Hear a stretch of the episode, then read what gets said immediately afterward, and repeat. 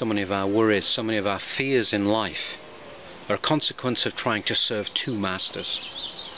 In the sixth chapter of the Gospel according to St. Matthew, Jesus warns us that when we try to serve two masters, we allow darkness to enter our soul.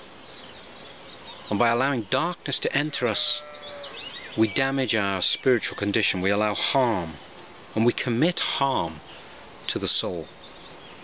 And in the sixth chapter, Jesus, of course, talks specifically about love of money, covetousness. Jesus warns that when we pursue money, when we desire riches and wealth, we make money our master.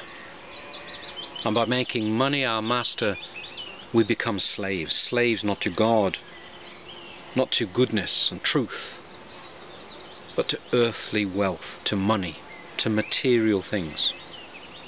We allow darkness to enter into us.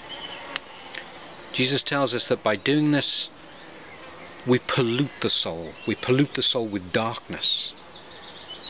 And this love, this desire for money, really makes us vulnerable to injury spiritually from the world. So long as we pursue and desire only God, the world can do nothing to us. The world can steal nothing from us. The world cannot harm us, even unto death. But when we desire earthly treasures, we make ourselves vulnerable to the impact and evils of the world. Nothing is capable of threatening us when our only desire is God. St. Gregory Palamas warns us that every one of us, in truth, at some time in our lives falls prey to this desire for money, falls prey to covetousness. And St. Gregory reminds us that this covetousness brings about real destruction to the soul. It opens us up to other passions.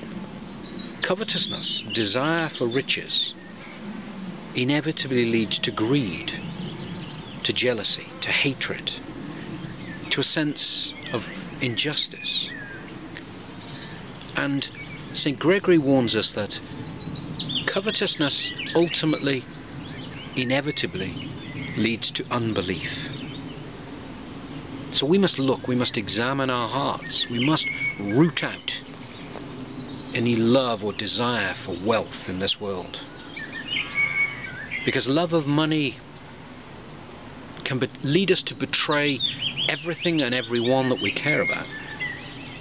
As St. Paul says in his, his first letter to St. Timothy, love of money is the root of all evils.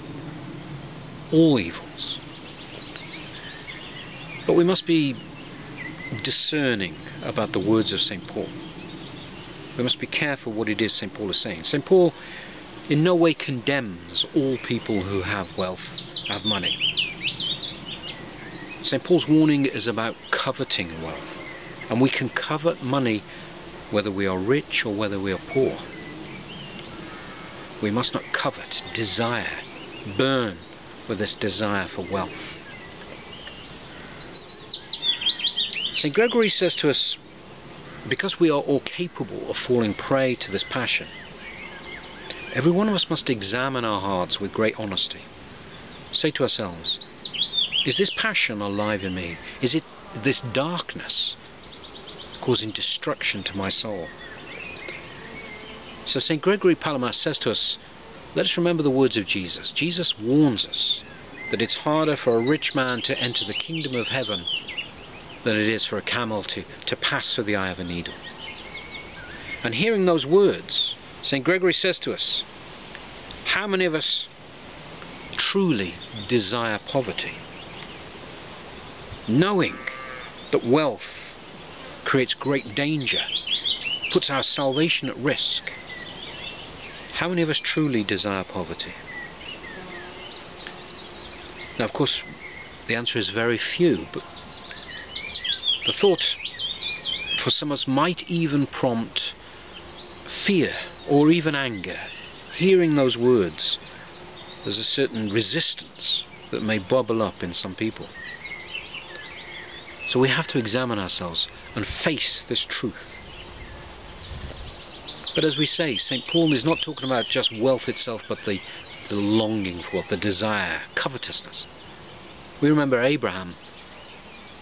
Abraham had great wealth, but he used it for God. He used it for the benefit of other people, as, as many wealthy people have done throughout history.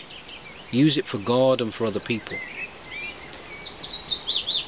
The fact that Abraham had wealth did not prevent him finding salvation. But for most of us, wealth can lead to a, a false security and an arrogance. There is an arrogance that breeds in wealth that we must be guarded. Without humility, we cannot be saved. That is a bold statement that we read again and again in the Fathers. Without humility, we cannot be saved. And money can cause us to feel arrogant, falsely secure, look down on others, feel that we are secure and safe in this world because of our great wealth.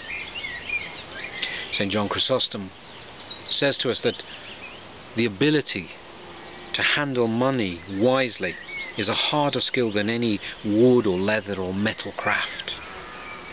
It is very difficult. It is a skill few of us are capable of developing or learning. Because invariably, great wealth leads to, to hope in the things of this world. Riches become our means of security, not God, and we put our trust and hope in those things, not God. And as King Solomon said in the in the book of Proverbs, he who trusts in riches shall fall. If we put our trust in riches, we will fall. St. Gregory Palamas says, The man who trusts in riches is a fool. When we die, we will know. When we face judgment, we will know. We must not let the riches of this world make us fools before God, fools for eternity. St. Gregory Palamas says that trusting in riches is the single most worldly thing a man can do. Let us think on that, of all the passions, all the things that the world and the body can be involved in that are sinful trusting in riches is the single most worldly thing a man can do. Because it is not natural to us. There are many passions that are, arise from the fallen condition of the body. But the pursuit and the, the gathering of great wealth is completely alien, completely alien to us. But as St. Paul says, Poverty alone is no good if we crave money. Poverty alone will not save us if our hearts are full of covetousness. This kind of poverty will lead to anger, both at men and at God, self pity, and of course, it can lead to the, the false idea that God has abandoned us. It can confuse us and deceive us. So just as covetousness can lead a rich man to a false security and make a fool of him, covetous in a poor man can lead him to believe that God has abandoned him, make him angry even at God. We are called to be rich in good works. This is what God wants of us we will inherit the kingdom of heaven only if we imitate the humility and the poverty of Christ. Christ, the King of Kings. The King of Kings who, in his humility, chose poverty for our sake, who put aside his glory for the sake of love.